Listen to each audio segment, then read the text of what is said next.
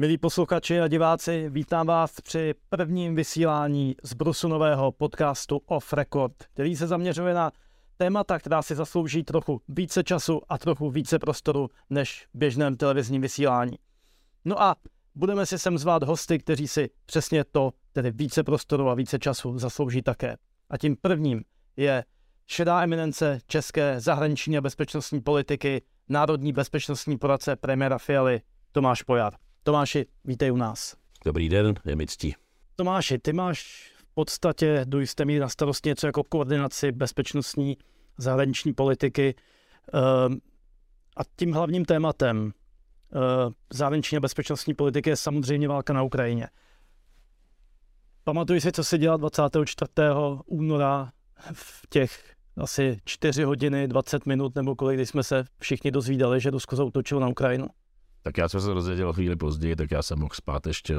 pár eh, desítek minut déle, nevím přesně, kdy to bylo, eh, kdy mě zavolali a byl jsem doma.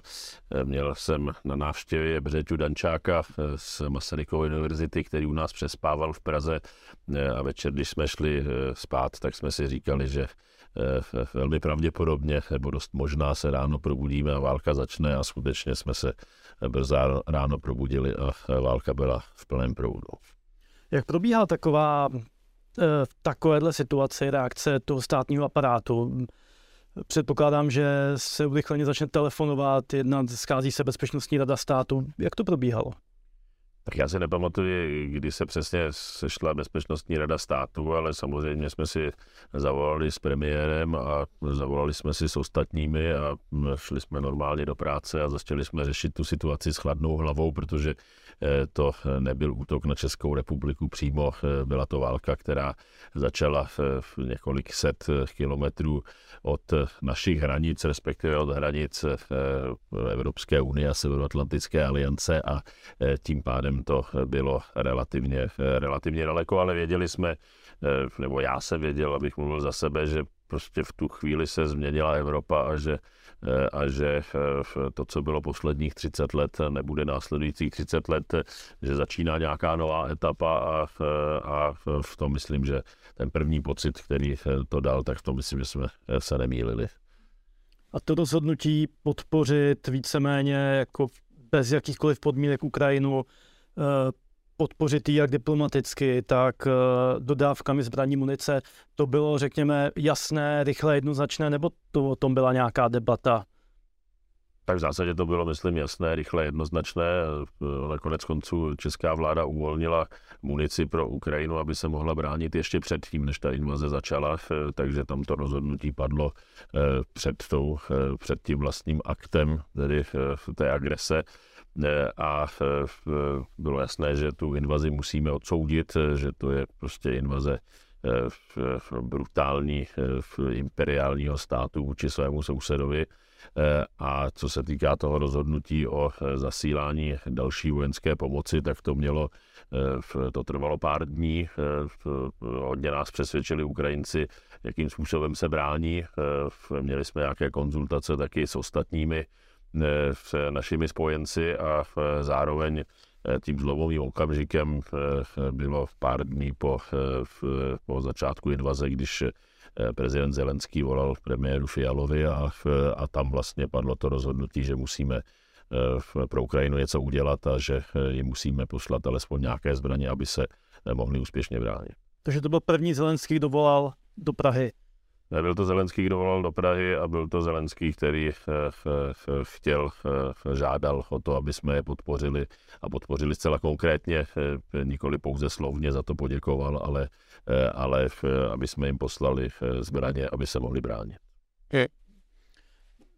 Mm, byly to středo- a východoevropské vlády, kdo před Ruskem varovali opakovaně. Byla to často západní Evropa, která to chápala jako nějakou zbytečnou hysterii a rusofobii a nímrání se v minulosti. Jako cítil si po případě ostatní nějakou jako míru zadosti učinění, jakože podívejte na naše slova došlo, měli jsme pravdu? Tak do určité míry ano. Na druhou stranu si řekněme, že mnoho politiků a představitelů i té střední a východní Evropy eh, tu situaci bagatelizovalo a rozhodně předtím nevarovalo, respektive eh, naopak říkalo, že, že ten, to imperiální Rusko má zcela jiné zájmy a že k ničemu takovému nedojde. A zároveň byli někteří ze západní Evropy, z Británie, ze Spojených států, kteří varovali a kteří říkali, že se to blíží, takže ano, více to byla otázka v, v střední Evropy, která varovala po těch zkušenostech, které eh, s Ruskem konec konců v minulosti jsme měli, ale není to úplně černobílé, protože jsme měli spoustu českých představitelů a českých politiků, kteří něco takového vylučovali eh, a, eh, a popírali do poslední vteřiny. Logicky navážu. Překvapilo tě, překvapilo tě Miloš Zeman, který patří přesně do téhle z té party, o které jsem mluvil, ale který jako den útoku na Ukrajinu vlastně odtočil a přišel jako s velmi razantním odsouzením Ruska a jeho mluvčí Jiří Ovčáček teďka sbírá podporu na Ukrajinu a jako prostě dějou se věci, o které, které bychom si asi netušili ještě 23. února loňského roku, že se budou dít. Eh, překvapil mě eh, Miloš Zeman a rozhodně bych nevsadil na to, že takovýmto způsobem otočí, respektive, že tak jasně bude stát na eh, straně tedy Ukrajiny a na straně západu a v, a v tom odsouzení této jako agrese a byl jsem za to rád a musím říct, že ta spolupráce na tématy věnujícími se Ukrajině eh, a vůbec zahraniční politiky v tom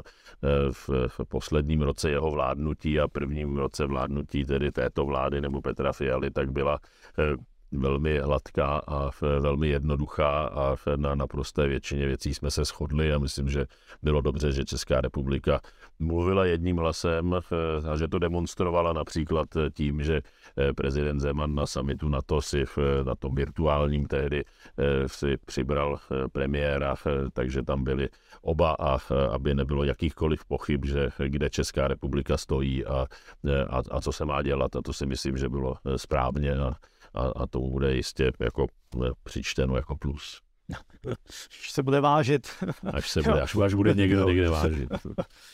Uh, Dovedeš si to vysvětlit nějak, tu, jako, tu zvlášť, ten zvláštní vývoj a pro mnohé překvapivý, včetně pro nás? Já myslím, že to bylo šokem pro Miloše Zemana a pro mnohé další, že se to uvědomili a že si uvědomili, že prostě tomu Rusku naletěli, že, že měli Eh, možná růžové brýle, eh, nebo určitě růžové brýle a, a že si vzpomněli eh, na invazi z 68. A, a prostě, že to byl takový šok, a, kde na to museli reagovat a museli jasně říct, na které straně stojí. Ne, nevím, to je můj pocit, mohu se samozřejmě mílit, je potřeba se zeptat, jak to vidí sám Miloš Zeman nebo, nebo jiní, kteří, kteří, kteří viděli, že ta situace se stala neúnosnou a, a, a že skutečně to Rusko je stále zemí agresivní a zemí a režim postavený na lži, tak jako on tomu bude v minulosti, byť oni třeba doufali, že tomu tak již není a nebude. Jsi vlastně zmínil, že jste rozjeli jako tu akci pomoci Ukrajině po pár dnech, když se ukázalo, že Ukrajinci vlastně jsou schopni a ochotni se bránit. E, platilo to takhle třeba i u jako vašich západních partnerů, že jako rozhodli ty první, těch prvních několik dnů, kdy se ukázalo, že se nebude opakovat Kábul, že Zelensky neuteče z Kijeva, eh, že jsou schopni se bránit a celkem úspěšně bránit. Já myslím, že těch prvních několik dnů skutečně rozhodlo eh, a že to viděli všichni. To, že některým ještě trvalo déle, než začali tu pomoc uvolňovat e, a přímo organizovat, tak to je pravda, ale e, o tom, že nikdo nezačal spochybňovat nebo nikdo nespochybňoval, že se mají Ukrajinci podpořit, e, tak to byl fakt. A konec konců to, co bylo jako velmi překvapivé a já bych, já myslím, že i překvapivější než, než první prohlášení Miloše Zemana po té invazi, tak bylo například, jak rychlým způsobem se rozhoupala Evropská unie s tím, že bude přispívat na eh, vyzbrojování Ukrajiny a na zasílání zbraní na Ukrajinu. Zbraně, že jo, to je ošklivé slovo. To je něco, co teda jako na to bych nevsadil už vůbec. To fakt mě, mě, mě překvapilo. A, a bylo to způsobeno s tou brutalitou toho ruského útoku, tím lháním z ruské strany eh, a zároveň tou statečností Ukrajinců, kteří se bránili, a to včetně těch ruskojazyčných, kteří se bránili v Charkově a v těch oblastech, kde si myslím, že ani Ukrajinci samotní nebyli nemohli mít jistotu v tom, že, že to tak bude a, a že skutečně prostě budou za ty své domovy ochotni tam zemřít, že tu nespravedlnost vidějí a že tu zemi budou bránit. A to si myslím, že skutečně přesvědčilo všechny. Okay. Uh, odkud vlastně jako ta pomoc česká, ta zbra, ty zbraně a ta munice, to šlo, to šlo ze soukromých skladů, soukromých společností, nebo to šlo, nebo to byly naše jako armádní přebytky? Eh, často, se o tom můžeme bavit? Tak o detailech se bavit stále nemůžeme, v, respektive už jsme něco jako zveřejnili, ale pokud tu pomoc myslíme vážně a myslíme ji vážně i do budoucnosti, tak je, je lepší více dělat, než, než o tom mluvit. Konec konců eh, většina té pomoci, kterou jsme dělali nebo kterou děláme do teďka, tak je koordinovaná nejenom s Ukrajinci samozřejmě, ale s mnoha dalšími, eh, eh, protože to vždycky musí někdo zaplatit a někde se to vyrábí a někde se to dává dohromady a někde to, se to, to překládá. To platí, to je ono. Eh, tak největšími přispěvateli, a to už, to už bylo, eh, to už bylo také zveřejněno, tak jsou Ukrajinci samotní, kteří skutečně také tu svoji ekonomiku ne, ne, prostě neopravují silnice, ale nakupují zbraně v danou chvíli, takže ten rozpočet jako výrazně eh, posunuli a utrácení z toho rozpočtu nebo výdaje rozpočtu v mnoho platí Spojené státy, například v České republice hledat, co platí Holandsko a nějaké další země, Některé to zveřejňují, některé méně. Spojené státy, Holandsko to v zásadě zveřejňují eh, eh, a těch zemí je více, které, které přispívají. Takže vlastně my prodáváme naše zbraně Ukrajině za ukrajinské a západní peníze. Do určité míry, nebo v, v, společně nakupujeme za nějaké peníze v zbraně někde jinde, v, modernizujeme je, dáváme je do pořádku, eh, posíláme dál. To je jako celá škála, celá paleta a, eh, a nedá se říct, eh, že by to byl nějaký jeden kanál, jeden způsob, jakým způsobem Ukrajince, Ukrajince podpořit a, a ne, ne, ne, nemluvíme o tom také, protože to nikdy nezáleží jenom na nás. Vždycky je v tom jako více subjektů nebo více zemí, a v, v, někteří o tom nechtějí mluvit stejně jako my, někteří ještě více, takže, to, takže zveřejňujeme celá ta čísla a, a je to prostě kombinace toho, co jsme měli ve skladech, je to kombinace toho, co jsme mohli uvolnit ze skladů díky tomu, že jsme eh, dostali nebo dostáváme nebo dostaneme eh, z zbraně lepší ze západu a můžeme je tedy nahradit. Je to kombinace toho, že, že přispívají jednotlivé státy, samozřejmě Někde jsme přispěli my finančně, něco jsme nakoupili, ale zároveň si to necháváme eh, refundovat právě z Evropské unie nebo částečně refundovat z Evropské unie, takže my když něco pošleme ze skladu eh, nebo něco nakoupíme, tak eh, pak se adekvátním způsobem snažíme ty prostředky získat zpátky.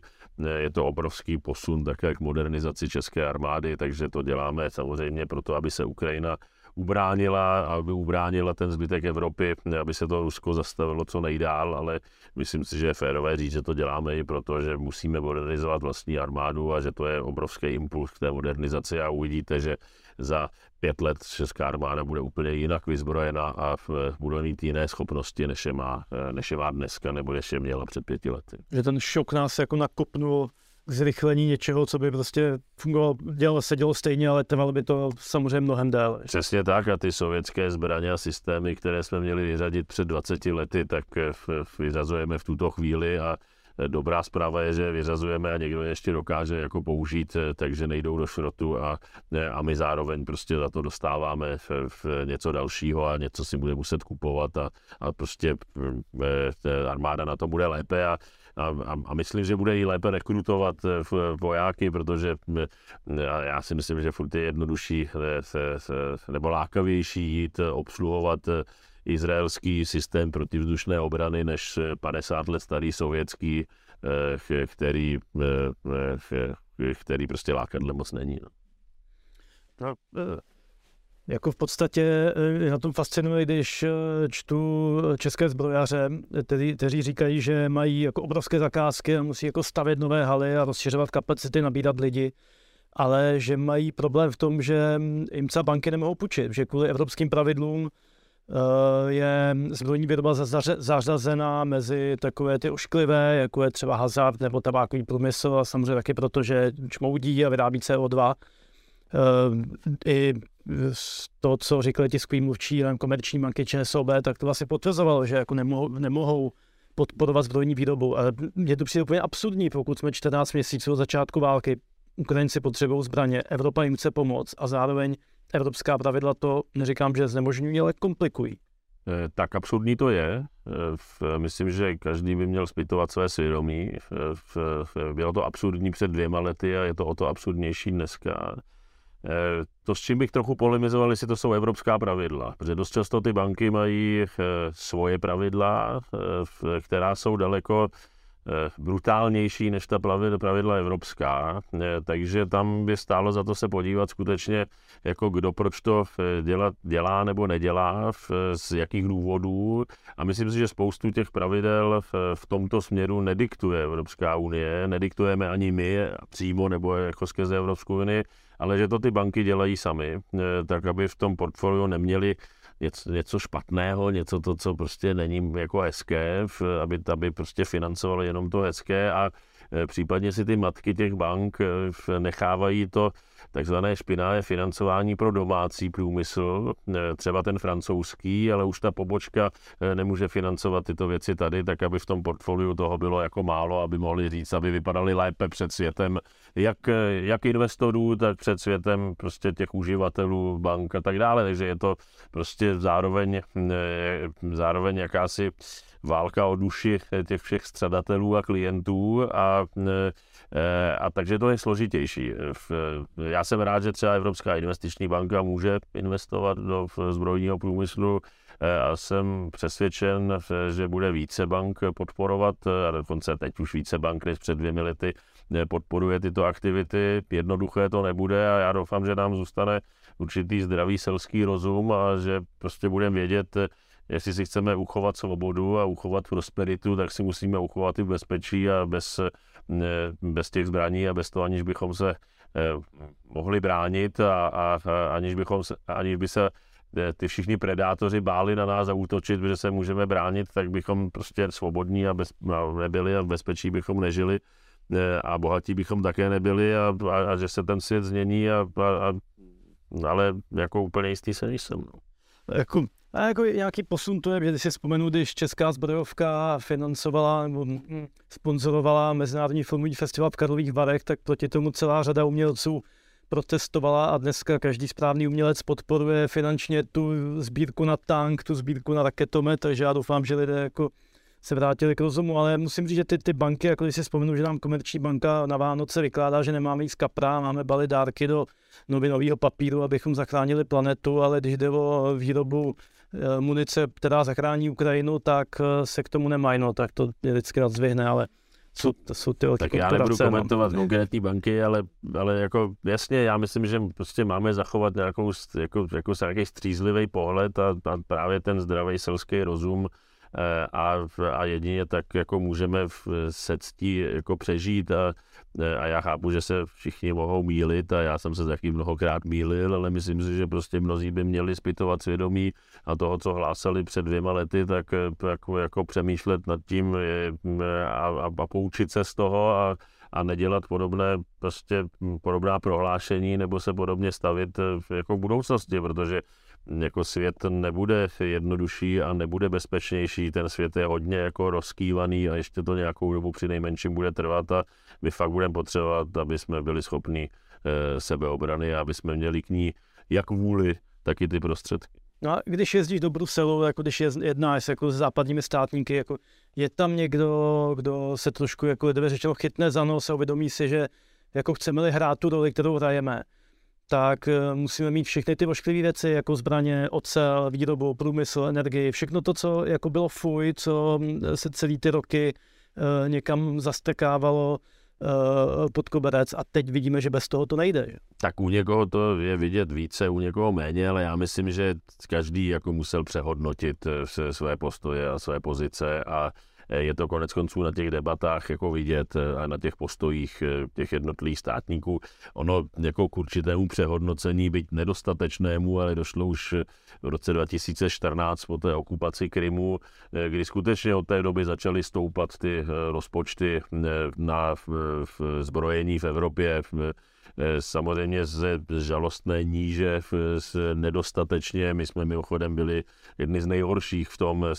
my jsme dávali nejméně na obranu a byť jsme ty výdaje také začali zvyšovat, tak jsme stále byli mezi těmi Eh, horšími nebo nejhoršími z nejhorších, eh, eh, takže také máme zpytovat vlastní svědomí, ale, ale všichni nějakým způsobem se jako otočili a obrátili, nebo naprostá většina a, ta, a tady ten impuls byl ještě, ještě jako viditelnější. Mě spíš zajímá, jak dlouho to vydrží, nebo jestli prostě si to budeme pamatovat a jestli to, co děláme teď a to, co se snažíme přenastavit teď a tady a v Německu a ve Španělsku a ve Švédsku a v dalších jako zemích, tak jestli to bude držet i za dva, za tři, za čtyři, za pět let, protože to, abychom byli v bezpečí a abychom byli prostě kredibilní v tom jako odstrašení, aby si na nás ostatní nedovolili, tak, tak to, to bude deset let nutných investic. Deset let budeme muset dělat to, co jsme zanedbávali, tak aby to mělo skutečně nějaký dopad. A já myslím, že nějakou dobu nám to vydrží a já doufám, že delší dobu, ale aby to nebylo tak, že za tři, čtyři roky zase zapomeneme a, a budeme na tom potom při dalším otřesu hůře, než jsme dnes. Mm. No, to... Mě bohužel ani nepřekvapil. Ale uh když, když uh, sleduju ty zprávy z Bruselu, no tak samozřejmě jako vidíme věci jako zákaz spalovacích motorů. Samozřejmě řeknu, že to není zákaz, ale uh, zákaz výroby nových spalovacích motorů. E, to se bude týkat třeba i, jako, jak to bude řešit armáda, ar, jako armádní složky. To místo Land Roveru na spalovací motory budou mít uh, jeepy na elektrické baterie, nebo Eh, no tak já doufám samozřejmě, že ne.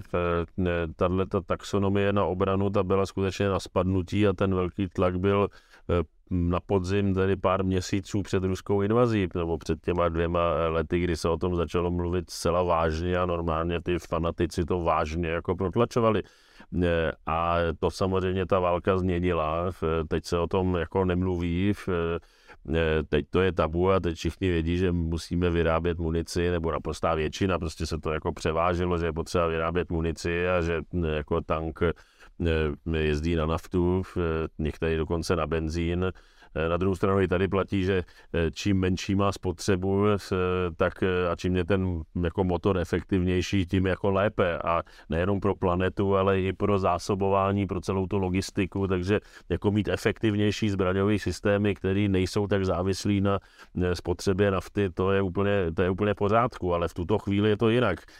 Zase uvidíme, jak to bude za dva, za tři, za čtyři roky, jestli se toto, toto nevrátí zpátky. Já si myslím, že to bude Eh, nějakou dobu trvat, než se to vrátí zpátky nebo v nějaké prostě síle, ale rozhodně bych to nevylučoval. A, eh, a, a my musíme mluvit eh, o reálném světě, o tom, jak, o tom ne, jaký svět bychom chtěli mít, ale o tom, jak reálně svět funguje a snažit se, aby byl ten svět lepší, nebo aby jsme se měli lépe, aby by byl spravedlivější, ale zároveň jako nezapomínat na to, že, že svět je Eh, plný šílenců a, a právě těch predátorů a, a, a potenciálních diktátorů nebo skutečných diktátorů a, a že eh, těch skutečně svobodných společností, budeme se samozřejmě bavit, jestli jsme ještě nebo na kolik svobodnou společností, ale v porovnání se zbytkem světa těch skutečně svobodných společností, kam ještě patříme, tak je nás opravdu menšina. Jako a my se musíme, musíme bránit jako, jako většině a tak, aby jsme si eh, jako tu, ten, ten, ten, tu svobodu uchovali. Když si představíme Vladimíra Putina, jak v těch letech před invazí na Ukrajinu si jako četl zprávy z Evropy a viděl tam, že se řeší elektromobilita u armády, eh, těhotenské oblečení pro mm, vojačky Bundeswehru eh, a takovéhle věci. Není to náhodou taky něco, co ho trošku jako eh, nakoplo k tomu, že si představil, že tahle společnost je tak dekadentní jako a tak kašle na obranu a má tak nerealistické představy, že když zautočím na Ukrajinu, tak tě nebudou schopní vůbec ničeho. No jasně. jsem mýlil naštěstí teda. Ale... Jasně, já si myslím, že s tím jako počítal, respektive on si to myslel, mysleli si to, myslel si to spoustu dalších jeho poradců. Eh, eh, zároveň to byla součást jako jejich propagandy a oni prostě jako své propagandě uvěřili. Oni uvěřili své propagandě nebo tomu narrativu, že ukrajinský národ neexistuje a ve chvíli, kdy jako uvěříš tomu, že ukrajinský národ eh, neexistuje, tak jak by se mohl bránit, když není není. Takže to, to, to, to prostě se dostali do této pasti toho svého světa, svého narrativu, své ideologie, kde pak je překvapili Ukrajinci tím, že se bránili a že se ukázalo, že jsou skutečně Ukrajinci, že se tak cítí, respektive rozhodně, že se necítí prostě jako, jako těmi Rusy nebo Malorusy a stejně tak se ukázalo, že zase nějaký selský rozum i jako v té Evropě, která hodně zlenivěla, včetně nás, takže existuje a že, že Evropská unie se během pár dní rozhodne přispívat na zbraně, že jednotlivé státy začnou posílat zbraně, že se začnou všichni připravovat na to, jakým způsobem se co nejdříve odstřihnout od energetické závislosti na Rusku a konec konců zase nemusíme chodit daleko, jako, jako, jako tady bylo mnoho a mnoho lidí, mnoho a mnoho expertů, mnoho a mnoho lidí, kterých si vážím, kteří ale eh, neskutečným způsobem strašili, jak tady dojde ke kolapsu, jak bude benzín za 100 nebo 150 korun, jak budou blackouty, jak celý eh, průmysl klekne, když eh, nebudeme mít ruský plyn a jak tady prostě dojde k celé řadě bankrutů a ekonomika bude na kolenou a musíme si přiznat, že při nejmenším v danou chvíli jestli je nějaký ekonomický problém, jakože jich je samozřejmě více, tak ale mezi ně každopádně patří, že spíše nikdo nezbankrotoval, že nemáme pracovní sílu a že se sem investice nehrnou, protože prostě jako máme plnou zaměstnanost. Tak já prostě rád kritizuji ten západ od nás, v tu západní Evropu, ale jako podívejme se na to, co říkali naši političtí představitelé mnozí, podívejme se na to, co říkali eh, kapitáni našeho průmyslu mnozí, eh, mnozí novináři a experti na energetiku a co z toho se skutečně jako, jako, jako, jako blíží realitě dnes a co je bylo absolutně mimo. Jo? Tím, že samozřejmě potřeba přiznat, že my jsme nevěděli, jak to přesně bude eh, a bylo dobře být obezřetný a byla rizika, ta rizika některá přetrvávají a není zdaleka jako vyhra vyhráno. No na druhou stranu věřit katastrofickým scénářům, eh, tak to nikdy, eh, to nikdy nepomůže, to, to, to jako jedině zaslepuje a, a právě ten jako zdravý selský rozum je daleko důležitější. Když říkal, že není vyhráno, tak jako my asi myslíme všichni především na energie, jo? na ropu, na plyn, eh, na elektřinu, takže jako čeká nás jako další nějaká, řekněme, výzva v zimě, jako může se stát, že něčeho bude málo, nebo to zvládneme stejně dobře jako, jako loni. Já myslím, že to největší riziko plyne ve chvíli, kdy těch eh, omezujících faktorů eh, nebo těch šoků je více na jednou. Já si nedokážu představit, že by čistě studená zima mohla znamenat nějaký jako masivní nebo velký problém, ale studená zima spojená s havárií na nějakém ropovodu nebo plynovodu, a to mimochodem nejenom třeba, to nemusí být politická havárie, to může být prostě jako běžná havárie, která vyřadí eh, v ropovod z, z, nebo plynovod z provozu nebo hurikán jako v Mexickém zálivu, eh, kteří, který jako vy, vyřadí ten terminál LNG v Louisianě na delší dobu a tím pádem prostě jako se to bude pocítěný v Evropě, tak samozřejmě, když dojde prostě jako k více těmto faktorům, nebo když, když prostě se, se to stane, tak, tak, ne, tak můžou jít ceny zase jako výš a, a, a může být někdy nějaký momentální nedostatek. Eh, pokud by to bylo postavené jenom na jednom takovém faktoru, jak si myslím, že hm, jasně může něco jako zdražit, ale ale, v, v, ale skutečně jako, jako, jako smrtelná rána eh, to, ne, ne, to nebude. Na druhou stranu nevíme a máme prostě plnit zásobníky a máme se snažit eh, diverzifikovat, jak to jenom jde. A jasně, máme se snažit i jako budovat obnovitelný zdroje, jak to jenom jde, ale zároveň nevsázet, že za nás všechno prostě vyřeší. No. A stavíme něco, stavíme nějaký trubky do Polska, nebo eh, tak jako matně pamatuju, o čem všem se mluvilo, No tak stále se vyjednává, teď s Polskem vyjednáváme o podpoře Evropské unie na plynovodní trubku s Polskem, tak já doufám, že se stavět bude, že bude brzo dostavená, ale definitivně to rozhodnuté ještě nebylo, protože to záleží nejenom na nás a nejenom na Polsku a i to není vždycky úplně jednoduché jednání, protože ty zájmy a priority jsou, jako vždycky má jedna strana větší zájem než ta druhá a, a i na tom financování a na tom povolování ze strany Unie rozšiřuje se a bude se rozšiřovat ještě dále ropovod tedy z Terstu, eh, tak abychom mohli být plně zásobeni tou západní cestou, ale v tuto chvíli to možné není, respektive ta kapacita se zvýšila, ale aby mohla být zvýšena na maximum, co potřebujeme, tak to bude ještě chtít eh, rok a půl práce eh, na tom ropovodu a v té době mimochodem bude právě tak, jak se tam bude pracovat, tak i ta současná kapacita bude v určitých měsících jako zúžená, takže děláme na tom, pracujeme na tom, něco záleží přímo na českém státu, něco záleží na spolupráci s jinými státy, něco záleží výrazně na firmách, které v tom jsou, že ten stát to sám udělat jako nemůže, eh, ale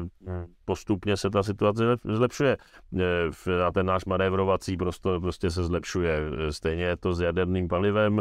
Postupně přecházíme na jaderné palivo, které není z Ruska, ale není to možné to udělat přes noc. Zároveň máme nějaké zásoby, takže jsme připraveni na scénáře, eh, kdyby šlo skutečně jako do tuého, nebo kdyby byl zásadní problém a myslím, že bychom to tam už také jako přežili. Na druhou stranu, tak abychom si mohli být jistí, abychom to přežili hladce a nikdo to vůbec nepocítil a nikdo si toho nevšiml, tak ještě potřebujeme jako několik měsíců usilovné práce a pak jako budeme už za tím horizontem. Eh, co k tomu říct, je to nesmírně zajímavý. Ale, ale hodně záleží na Německu, jo, co se bude namlouvat. Um, Němci mě příjemně překvapili jako tou bleskou rychlostí, s kterou postavili ten LNG terminál. Jo, předtím celý roky tvrdili, že nic takového nepotřebují, protože mají přece ty trubky z Ruska, ale zároveň um, prostě zůstali věrni svému bludu a zastavili poslední tři jako krásný, moderní uh, jaderní elektrárny, které mohly fungovat ještě desítky let. Um, Jaká je tam ta debata? Tam se jako posouvá nějak, jako nějakým racionálním směrem nebo, uh, ne, nebo prostě za každou cenu jako jádro je zlo, i když kvůli tomu musíme stavět nebo otevírat nový jako uhelný, nebo otevírat starý uhelný elektrárny, což je vlastně úplně absurdní, ale uh,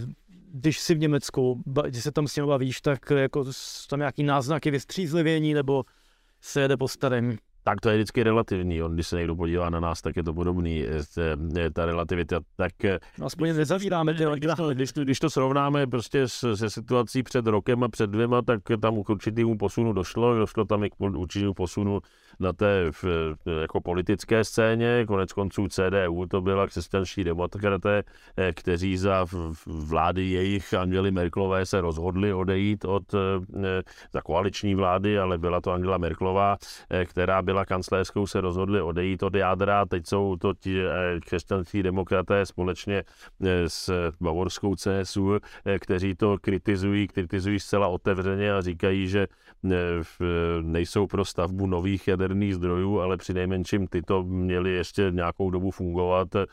protože konec konců, pokud to myslíte se snižováním CO2 vážně, tak, eh, tak příspěvek ke snižování CO2 ve světě by bylo nechat ty jaderné zdroje běžet a nenahrazovat je uhlím, eh, protože Německo skutečně pálí uhlí o 106 teď a, a to, je, to je také fakt. Eh, jsou i různé hlasy ze strany zelených, že se mají věnovat strana zelených CO2 a nikoli starým bojům o jádro. Ale takže ta, ta, ta, ta německá politika se z mého pohledu posunula, posunula se i ta společnost, ale ona byla celkově tak vychýlená, že tento posun, který je, myslím, jako podstatný, tak nestačil pro to, aby se prostě t, ty elektrárny, ten provoz prodloužil o další rok, dva, tři nebo ještě déle. Eh, oni je původně chtěli odstavit na podzim minulého roku, takže zaplať pámu, že ještě těch několik měsíců eh, nefungovali, že fungovali přes tuto zimu a, a že to jako napomohlo situaci, v, ne, ne, že ne, ale jako je to, je to těžké, je to složité eh, a německá společnost je nějakým způsobem nastavená a to přenastavení nevíme, jak dopadne a zároveň to nejsou procesy, které jako jsou, jsou přes noc. Ty jsi hodně jednal s Ukrajincema. Uh, do značné míry to stálo i na tobě. Vzpomínám si, jak Saša Vondra vzpomínal, jak ho Ukrajinci opakovaně zklamali v oranžové revoluci, um, i po Majdanu, takovou jako neschopností, skorumpovaností a podobně, ale jakože vždycky dával znova šanci, že věděl, že to, že to je důležitý pro nás. Jaký byly teďka, jako jak se s nima jednalo, jak, jak byly racionální, nebo tam že přece jenom jako je to, když jim všichni jako fandíme, tak je to země bývalého sovětského svazu, takový ty maníry tam jako člověk občas cítí. Jaký to bylo s nima? Eh, tak jako vždycky byli pod obrovským tlakem a soustředili se jenom na tu obranu a na to, aby přežili, nebo aby ten stát přežil a, a, a to je nutilo prostě jako eh, oddělovat z, důležitý od méně důležitýho a, a, a neutopit se ve vlastních jako žabomyších válkách a, a, v, v, a ve vlastní korupci, prostě, která samozřejmě problémem je, problémem je všude a problémem je a byla na Ukrajině a, a ta válka jí v určitou chvíli jako když vám jde o život, tak to potlačí, ale, ale není to něco, co by, co by bylo, kde by ten problém zmizel. Takže já jsem zažil Ukrajince, kteří se opravdu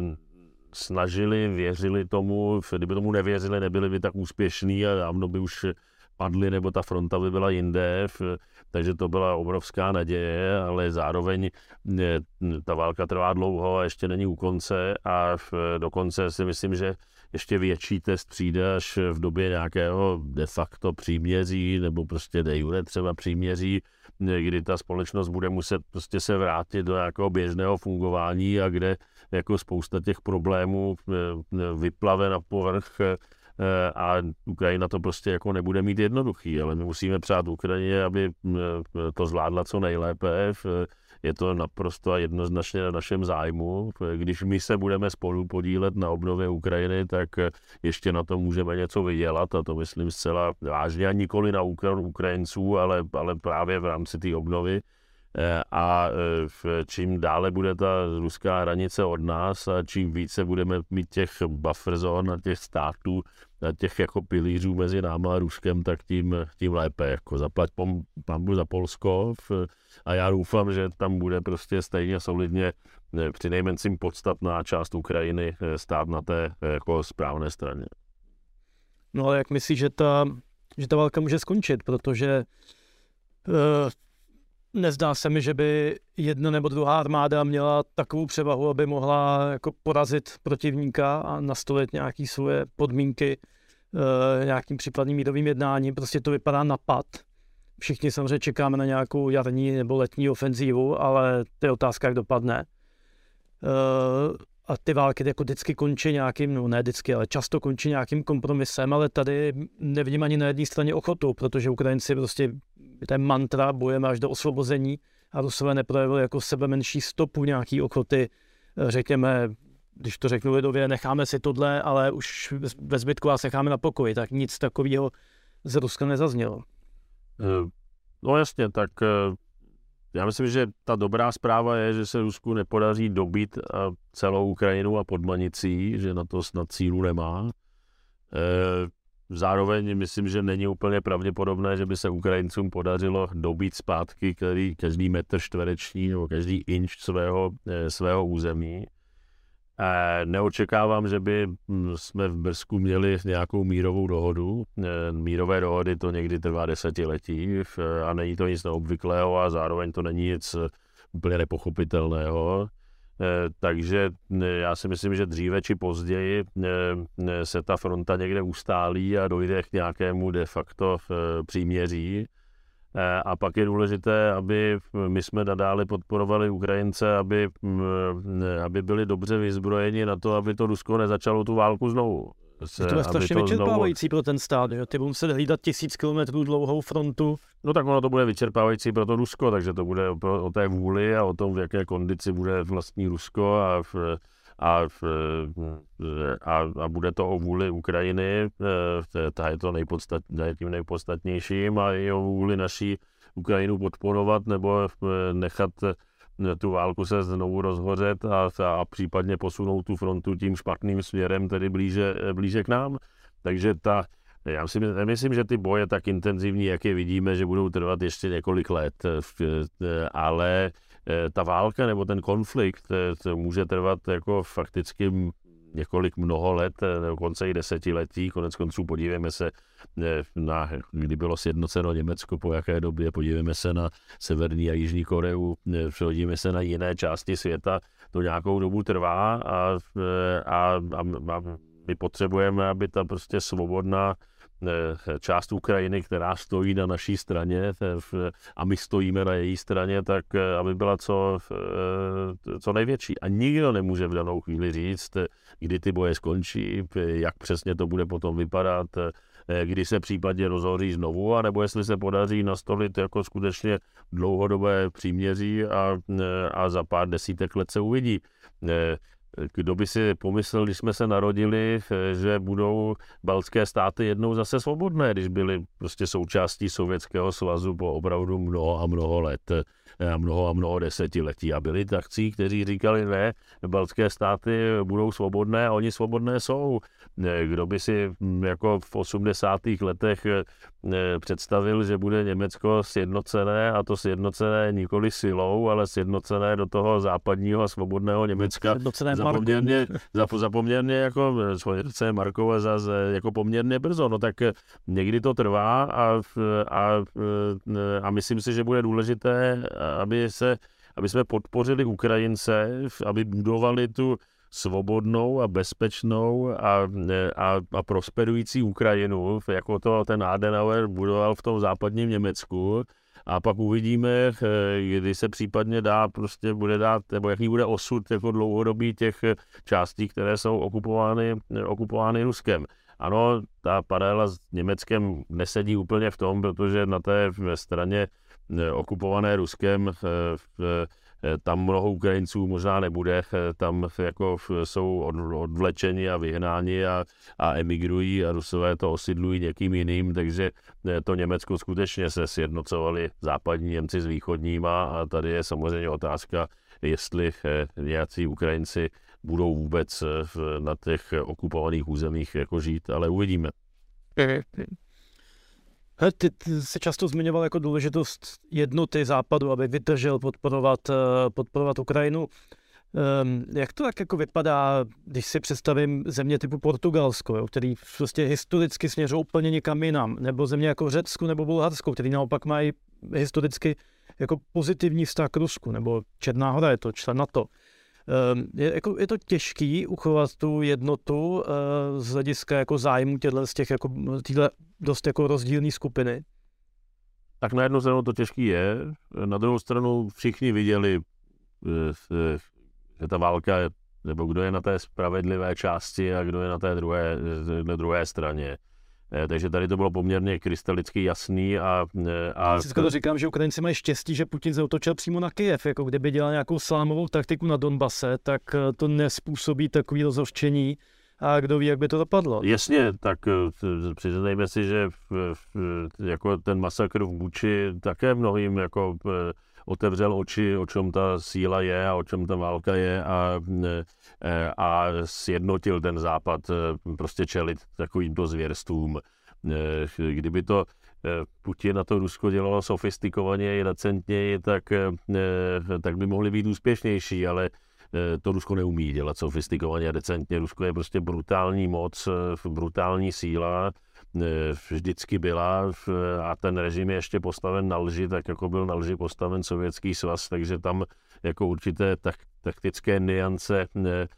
to nelze, to nelze v tomto směru očekávat. A,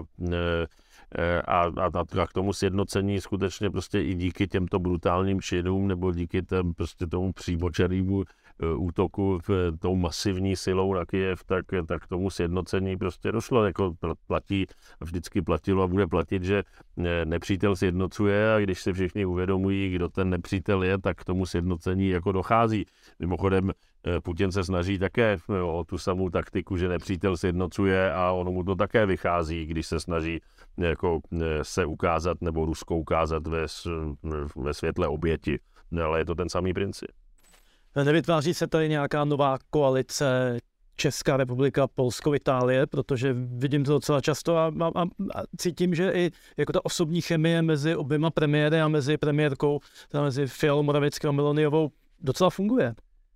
Tak Polsko je náš druhý nejdůležitější soused, s ním máme mnoho společného. A po Německu předpokládám. Po Německu, ano, a s, a s Polskem máme mnoho společného. Zároveň si ne ve všem rozumíme úplně, ale rozhodně se máme bavit a, a, a je, to, je to důležité vést tu linku prostě česko-polskou. E, e, a zároveň, ano, teď e, díky mnoha společným operacím, respektive s jako společným zájmům, Eh, jsme to s polskou vládou dělali ledacos a rozuměli jsme si a vzájemně jsme se podpořili eh, mezinárodně v rámci jako Evropské unie, tam, kde to samozřejmě dávalo smysl a tam, kde jsme ty zájmy měli stejné. Nicméně v Polsku budou volby a uvidíme, kdo bude vládnout po volbách a, a, a, a jaká bude chemie se staronovým nebo novým polským premiérem nebo premiérkou. Každopádně Polsko je náš soused, takže to je v jiné kategorii než Itálie, s kterou zase tolik společného nemáme. Na druhou stranu Itálie je eh, tou třetí nejsilnější, největší zemí Evropské unie, co se týká tedy počtu obyvatel a, a ekonomie. Není to země zase tak vzdálená a eh, premiérka Meloni je skutečně jako, jako, jako mimořádně schopná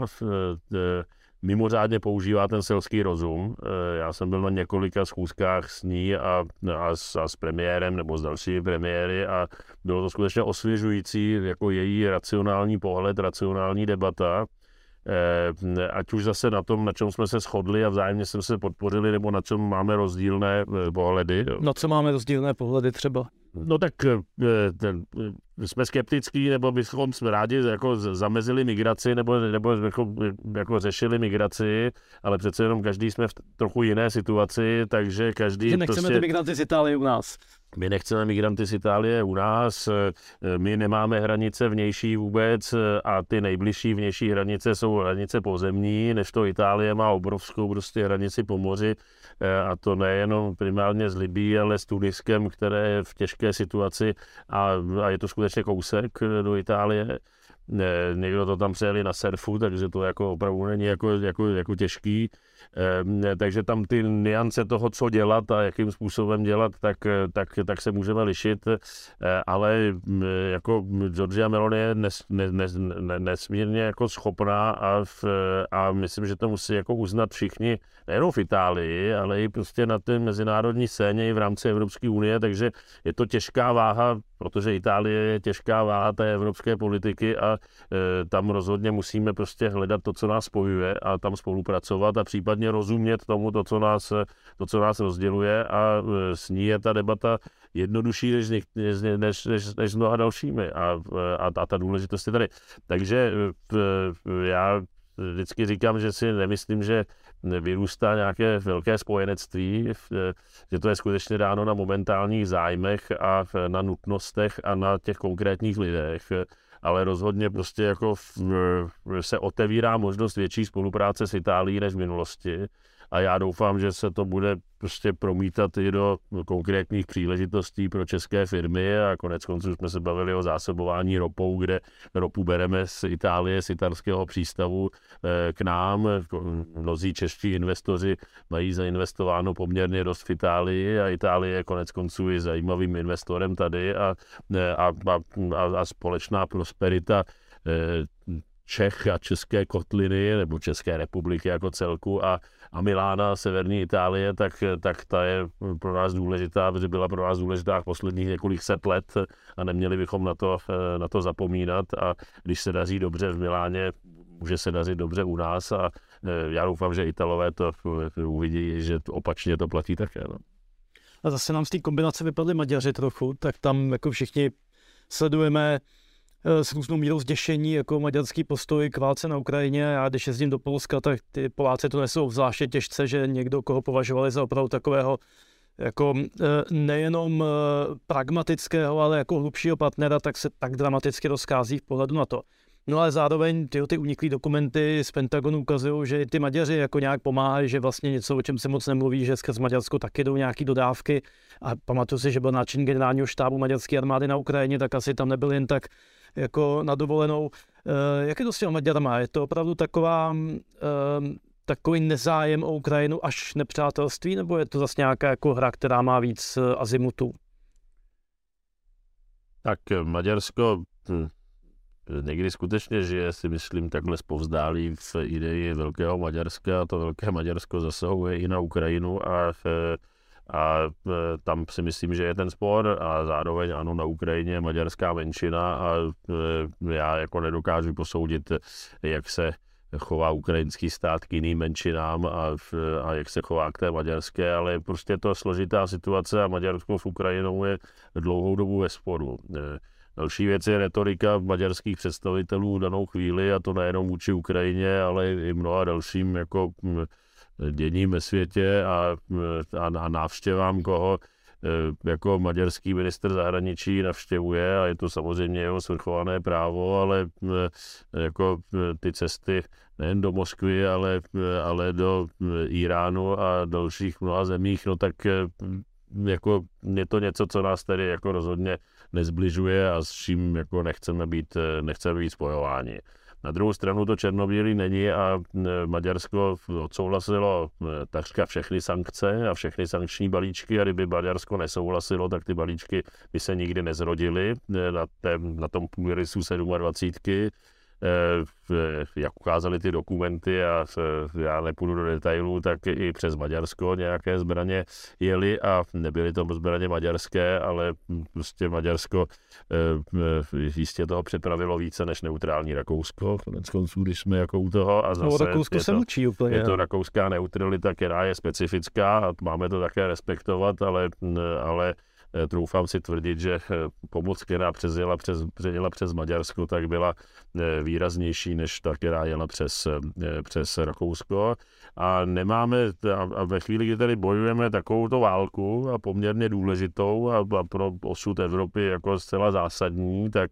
si myslím, že se nemáme vysilovat na drobnostech, které nás rozdělují a, a nemáme torpédovat ty debaty o prostě dosažení nějakého koncenzu toho, aby ty sankce fungovaly, aby ta logistika nějakým způsobem fungovala, že to je vlastně důležitější, e, než se na některých věcech zaseknout a prostě jít do toho sporu. A e, ten fakt, že my jsme s Maďarskem vždycky komunikovali a že jsme komunikovali je za dobu předsednictví, tak ten nakonec vyústil v to,